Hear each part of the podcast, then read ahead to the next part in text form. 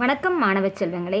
இன்னைக்கு பத்தாம் வகுப்பு அறிவியலில் நாம் பார்க்க போகிற பாடம் இயக்க விதிகள். இந்த இயக்க விதிகள் அப்படின்னா என்னங்கிறத பார்க்கலாம். இந்த பாடத்தில் நம்ம என்னெல்லாம் படிக்க போகிறோம் அப்படின்னா விசை மற்றும் இயக்கம் அதை பற்றின கருத்துக்களை தெரிஞ்சுக்க போகிறோம் நிலைமம் மற்றும் அதன் வகைகள் அதை படிக்க போகிறோம் அப்புறம் நியூட்டன் நியூட்டனை பற்றி நம்ம எல்லாத்துக்கும் தெரியும். அவர் சொன்ன மூன்று இயக்க விதிகளை பற்றியும் இந்த பகுதியில் பார்க்கலாம். பொருளின் நிலைகள். பொருள் பொதுவாக இரண்டு நிலைகளில் இருக்கும். ஒன்று ஓய்வு நிலை மற்றொன்று இயக்க நிலை. ஓய்வு நிலை. காலத்தை பொறுத்து ஒரு பொருளோட பொசிஷன் அதாவது நிலை வந்து மாறாமல் இருந்தால் அதை வந்து நம்ம என்ன சொல்லுவோம்னா ஓய்வு நிலை. பொ அதுவே காலத்தை பொறுத்து ஒரு பொருளோட நிலை வந்து மாறிக்கிட்டே இருந்தால் அது இயக்க நிலையில் இருக்குது அப்படின்னு சொல்லுவோம். ஓய்வு நிலையில் உள்ள பொருளை இயக்க அல்லது இயக்க நிலையில் உள்ள ஒரு பொருளை ஓய்வு நிலைக்கு கொண்டு வர விசை தேவைப்படுது. இந்த விசை தான் பொருளோட திசைவேகத்தை அதிகரிக்கவோ அல்லது குறைக்கவோ செய்யும். அதே சமயம் அந்த திசையை மாற்று மாற்றுவதற்கும் விசை தேவைப்படுகிறது. விசையின் செயல்பாட்டால் பொருள் மீது ஏற்படும் விளைவுகளை பற்றி பயிலும் அறிவியல் பாடம் இயந்திரவியல் எனப்படும். இந்த இயந்திரவியலை ரெண்டு பகுதியாக பிரிச்சிருக்காங்க. ஒன்று நிலையியல் மற்றொன்று இயங்கியல். விசையின் செயல்பாட்டால் ஓய்வு நிலையில் உள்ள பொருள் மீது ஏற்படும் விளைவுகளை பற்றி அறியும் அறிவியல் நிலையியல் எனப்படும். அதுவே விசையின் செயல்பாட்டால் இயக்க நிலையில் உள்ள பொருள் மீது ஏற்படும் விளைவுகளை பற்றி அறியும் அறிவியல் இயக்கவியல் எனப்படும். அடுத்ததா நிலைமை பற்றி பார்க்கலாம். இப்போ நம்ம ஒரு பஸ்ஸில் போயிட்டுருக்கோங்கிறதா கற்பனை செஞ்சுப்போம். அந்த பஸ்ஸில் போயிட்டே இருக்கோம். திடீர்னு டிரைவர் வந்து பிரேக் போடுறார். அப்போ நம்ம என்ன பண்ணுவோம்? முன்னோக்கி சாய்வோம். அது ஏன்னா பேருந்து ஓய்வு நிலைக்கு வந்தாலும் நம்ம உடலானது தொடர்ந்து இயக்க நிலையிலே இருக்கும். திடீரென ஓய்வு நிலைக்கு வர அதால் முடியாது. இதுதான் நம்ம என்னன்னு சொல்லுவோம்னா நிலைமம் அப்படின்னு சொல்லுவோம் அதே மாதிரி நின்று கொண்டிருக்கும் பேருந்தை திடீர்னு ஸ்டார்ட் பண்ணாலும் நம்ம என்ன பண்ணுவோம் அப்படின்னா பின்னோக்கி சாய்வோம். ஏன்னா நம்ம உடம்பு அவ்வளோ நேரம் ஓய்வு நிலையில் இருக்கும். திடீரென இயக்க நிலைக்கு அதனால் வர முடியாது.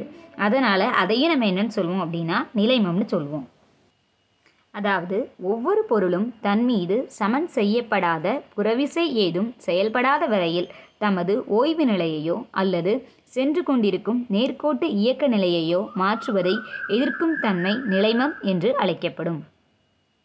இப்போ நிலைமத்தின் வகைகளை பார்க்கலாம். முதல்ல நம்ம பார்க்க போகிறது ஓய்வின் நிலையம். நிலைமம். நிலையாக உள்ள ஒவ்வொரு பொருளும் தமது ஓய்வு நிலை மாற்றத்தை எதிர்க்கும் பண்பு ஓய்வில் நிலைமம் எனப்படும். ஒரு மரத்தோட கிளைய உழுக்கும்போது அதுலேருந்து விழுற இலைகள் பழுத்த நல்ல பழுத்த பழங்கள் எல்லாமே கீழே விழும். இது எல்லாமே ஓய்விற்கான ஓய்விற்கான நிலைமத்திற்கு எடுத்துக்காட்டு. இன்னொரு எடுத்துக்காட்டுன்னு சொல்லலாம். இப்போ நீங்கள் வீட்டில் டிவி பார்த்துட்ருக்கீங்க. இல்லைன்னா மொபைலில் கேம்ஸ் விளாண்டுட்டு இருக்கீங்க திடீர்னு உங்கள் அம்மா உங்களை கடைக்கு போக சொல்கிறாங்க நீங்கள் உடனே போவீங்களா? மாட்டீங்க. கொஞ்ச நேரம் கழித்து போகிறேன்னு சொல்வீங்க. இதுவும் ஓய்விற்கான நிலைமத்திற்கு எடுத்துக்காட்டு. அடுத்து இயக்கத்தில் நிலைமம். இயக்க நிலையில் உள்ள ஒரு பொருள் தமது இயக்கநிலை மாற்றத்தை எதிர்க்கும் பண்பு இயக்கத்தில் நிலைமம் எனப்படும். எடுத்துக்காட்டு இப்போ நீளம் தாண்டுதல் போட்டியெல்லாம் பார்த்துருப்போம். அதில் என்ன பண்ணுவாங்க? போட்டியாளர் நீண்ட தூரம் ஓடுறதுக்கு முன்னாடி கொஞ்சம் தூரம் வேகமாக ஓடி வந்து அதுக்கப்புறம் தாண்டுவாங்க. இதுதான் இயக்கத்திற்கான நிலைமம். அடுத்து திசையில் நிலைமம். இயக்க நிலையில் உள்ள ஒரு பொருள் இயங்கும் திசையில் இருந்து மாறாது. திசை மாற்றத்தினை எதிர்க்கும் பண்பு திசையில் நிலைமம் எனப்படும். மறுபடியும் பேருந்து கதைக்கு வருவோம். நம்ம பேருந்தில் போயிட்டே இருக்கோம். சடனாக ஒரு டேர்னிங்கில் அதாவது ஒரு திருப்பத்தில் பேருந்து திரும்பும் போது நம்மளும் என்ன பண்ணுவோம்? ஒரு சைடு வளைவோம் இல்லை சைடில் இருக்க கம்பியை பிடிப்போம். இதுதான் திசையில் நிலைமத்திற்கான எடுத்துக்காட்டு. சரி. இந்த விசைன்னு சொல்கிறோம் இல்லையா? இந்த விசையை எப்படி அளவிடலாம்? ஒரு பொருள் மீது செயல்படும் விசையின் தாக்கத்தை நேர்கோட்டு உந்தத்தின் மூலம் அளவிடலாம். உந்தம் அப்படின்னா என்னென்னா நிறை இன்ட்டு திசைவேகம். இயங்கும் பொருளின் நிறை மற்றும் திசைவேகத்தின் பெருக்கட்பலன் இதை தான் நம்ம உந்தம் அப்படின்னு சொல்லுவோம் உந்தம் இஸ் ஈக்குவல் டு நிறை இன்ட்டு திசைவேகம். P is equal to M into V அடுத்ததாக நம்ம பார்க்க போகிறது நியூட்டனின் முதல் விதி. இதை வந்து நிலைமை விதி அப்படின்னு சொல்லலாம். ஒவ்வொரு பொருளும் புறவிசை ஏதும் செயல்படாத வரையில் தமது ஓய்வு நிலையிலோ அல்லது சீராக இயங்கிக் கொண்டிருக்கும் நேர்கோட்டு நிலையிலோ தொடர்ந்து இருக்கும். இதுதான் நியூட்டனின் முதல் விதி. எடுத்துக்காட்டு. இப்போ டேபிள் மேலே ஒரு புக் இருக்குன்னு வச்சுப்போம். அந்த புக்கை நம்மளாம் எடுத்து நகட்ட வரைக்கும் அது வந்து நகலாது. அதே இடத்துல தான் இருக்கும். அப்போது அந்த புக்கோட அந்த புத்தகத்தோட நிலையை மாற்றுவதற்கு நம்ம ஒரு விசை கொடுக்கணும். இதை தான் நிலைமம் அப்படின்னு சொல்லுவோம். விசையின் சுழல் விளைவு. நம்ம எல்லா வீட்லேயும் கதவு இருக்கும். அந்த கதவோட கைப்பிடி அல்லது தாழ்பால். அது எந்த இடத்துல பொதுவாக இருக்கும்?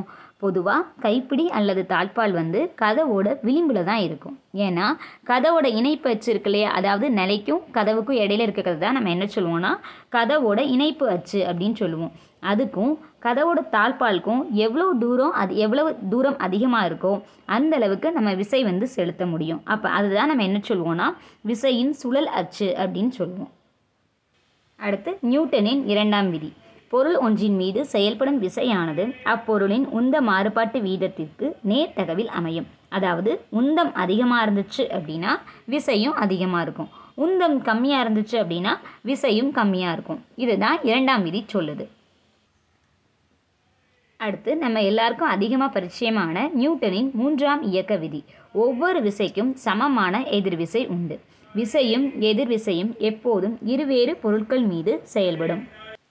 இதுதான் நியூட்டனின் மூன்றாம் இயக்க விதி. இதுக்கு எடுத்துக்காட்டு சொல்லணும் அப்படின்னா இப்போ உங்களுக்கெல்லாம் நீச்சல் அடிக்க தெரியும் தானே? நீங்கள் நீச்சல் அடிக்கும் போது என்ன பண்ணுவீங்க? உங்கள் கையை வந்து பின்னாடி கொண்டு போவீங்க. அதாவது தண்ணீரை பின்னோக்கி தள்ளுவீங்க. நீங்கள் நீரை எந்த அளவுக்கு பின்னோக்கி தள்ளுறீங்களோ அந்த அளவுக்கு நீங்கள் தண்ணியில் முன்னோக்கி வேகமாக போகலாம். இதுதான் நியூட்டனின் மூன்றாம் விதி. சரி மாணவர்களே நம்ம மீதியை அடுத்த வகுப்பில் பார்க்கலாம். நன்றி.